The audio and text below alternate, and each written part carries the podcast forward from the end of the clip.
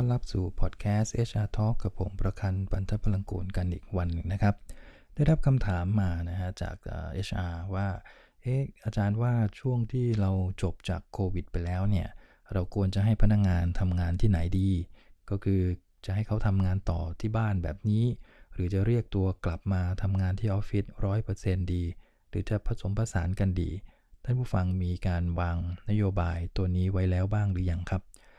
จากข้อมูลนะฮะอ้างอิงนิดหน่อยแล้วกันนะฮะ จากข้อมูลที่ผมไปอ่านมาล่าสุดของ Harvard Business Review นะครับเขาเขียนในบทความที่ชื่อว่า Don't let employee pick their work from home days คือเขาวิจัยนะฮะ โดยนิโคลัสบลูมเนี่ยนะครับเขาได้ทำการวิจัยพนักงานที่เป็นทำงานทั่วโลกเนี่ยนะฮะที่เกิด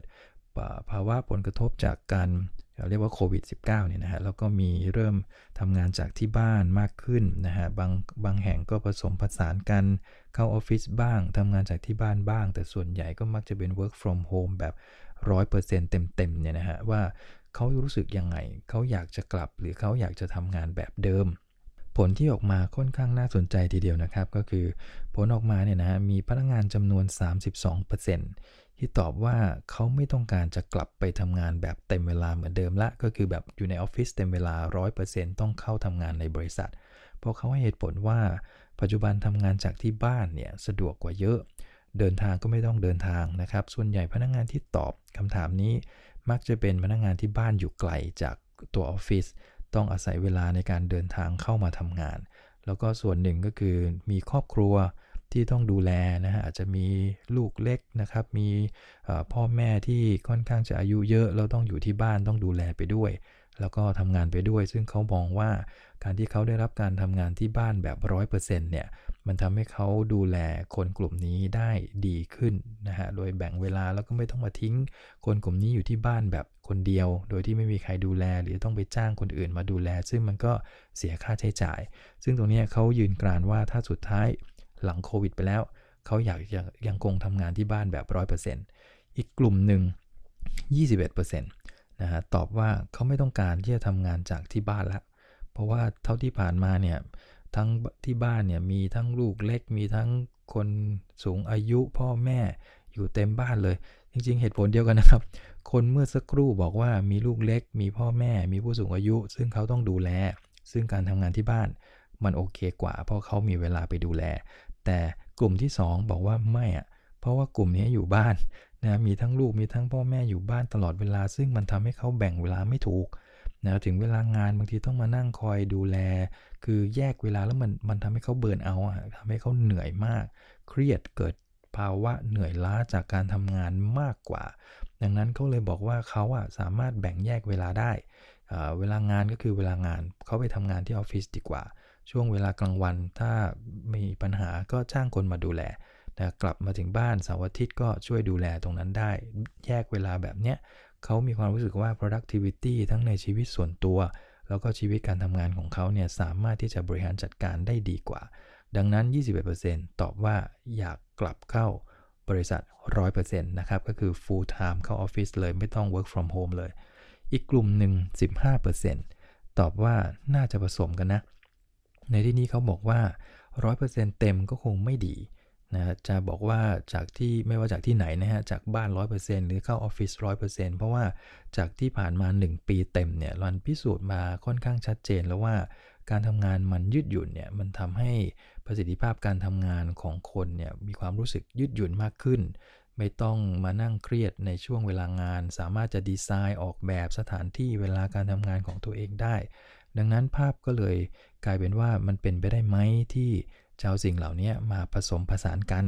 อย่างเช่นนะฮะ เช่น อาจจะทำงานจากที่บ้านเนี่ยสัปดาห์ละ 2 วันถึง 3 วัน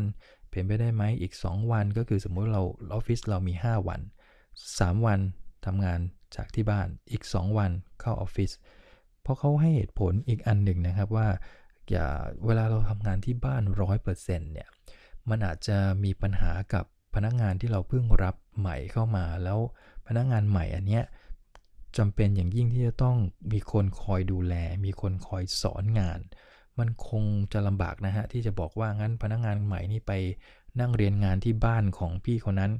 นะฮะไปอยู่บ้านเขาเลยนะเรียนงาน ซึ่งกลายเป็นว่ามันก็ไม่ใช่ work from home ของพนักงานอยู่ดี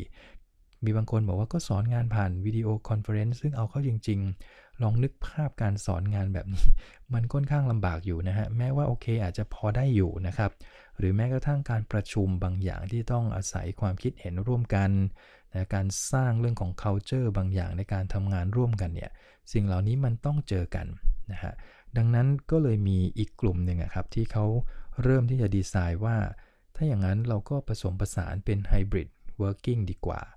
คืออาจจะเป็นลักษณะตัวอย่างอย่างบริษัทเก่าผมนะฮะอันนี้เขาทำก่อนโควิดเลยนะฮะคือเขาบังคับเลยว่า สามารถทำงานที่บ้านได้แต่บังคับเข้าออฟฟิศ2 วันเต็มก็คือวันจันทร์กับวันศุกร์จะต้องเป็นวันที่ไม่มีการ work from home วันจันทร์เข้ามาเพื่อวางแผนคุยกันประชุมกันนะหลังจากนั้นอังคารพุธพฤหัสนะฮะสามารถจะ work from home ก็ได้ที่ไหนก็ได้นะแต่ว่าเขาให้สิทธิ์พนักงงานเนี่ยทำงานที่บ้านตอนโน้นนะฮะที่ผมประสบกับเคสเนี่ยเขาให้สิทธิ์พนักงงานทำงานที่บ้านได้ 2 วัน ใน 1 สัปดาห์ก็คือ 5 วันเนี่ย work from home ได้ 2 วัน ส่วนอีก 3 วันเลือกเอานะจะมาหรือจะอยู่ แต่บังคับนะฮะบังคับว่าจันทร์กับศุกร์ต้องเข้าออฟฟิศส่วนวันอื่นจะเข้าก็ได้ไม่เข้าก็ได้นะครับ อยากจะออกแบบแบบไหนก็แจ้งกันล่วงหน้า ว่าวันสัปดาห์นี้จะเข้าวันไหนไม่เข้าวันไหน ส่วนถ้ามีเรื่องของการประชุมการสอนงาน การแนะนำงานนะการฝังเรื่องของ culture เนี่ยเราก็จะทำกันประมาณจันทร์กับศุกร์นะก็คือเจอหน้ากันคุยกัน มันก็ยังพอเดินทางสายกลางได้นะครับ คือไม่แบบร้อยเปอร์เซ็นต์ไม่เจอกันเลย อยู่บ้านต่างคนต่างอยู่เจอกันผ่านวิดีโอ ซึ่งเราก็พิสูจน์กันมาปีหนึ่งแล้วว่า video call เนี่ย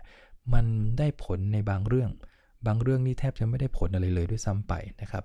โดยเฉพาะบางแห่งที่ไม่มีการตั้งกฎเกณฑ์ของการทำ video conference เนี่ย ปิดกล้องกันหมดเลยนะฮะ นายพูดอยู่คนเดียว ไม่รู้เลยว่าลูกน้องฟังอยู่หรือเปล่านะครับ หรืออาจจะแวบไปทำอะไรอยู่ก็ไม่รู้ แต่ว่าเห็นว่ากำลังออนไลน์อยู่นะถามอะไรก็เงียบกริบเดดแอร์อยู่ตลอดเวลา ซึ่งอย่างเงี้ยมันไม่ได้ผลแน่นอน เพราะฉะนั้นในอนาคตท่านเองก็คงต้องวางแผนให้ดีนะฮะ ผมเชื่อว่าพนักงงานส่วนหนึ่งในองค์กรท่านอะเรียกร้องแน่นอน ถ้าธุรกิจของเราพอที่จะทำงานจากที่บ้านได้เนี่ยนะฮะเขาเรียกร้องแน่นอนว่าจะอยากทำงานที่บ้านต่อได้ไหมบางส่วนก็มีแน่ ๆ จาก คล้ายๆ ผลการวิจัยเนี้ยว่าบางส่วนบอกอยากกลับนะเพราะว่ามันไม่สะดวกเลยที่ต้องนั่งทำงานที่บ้าน หลายๆ คนอยู่ร่วมกันเนี่ยแย่งห้องกันเสียงดังตีกัน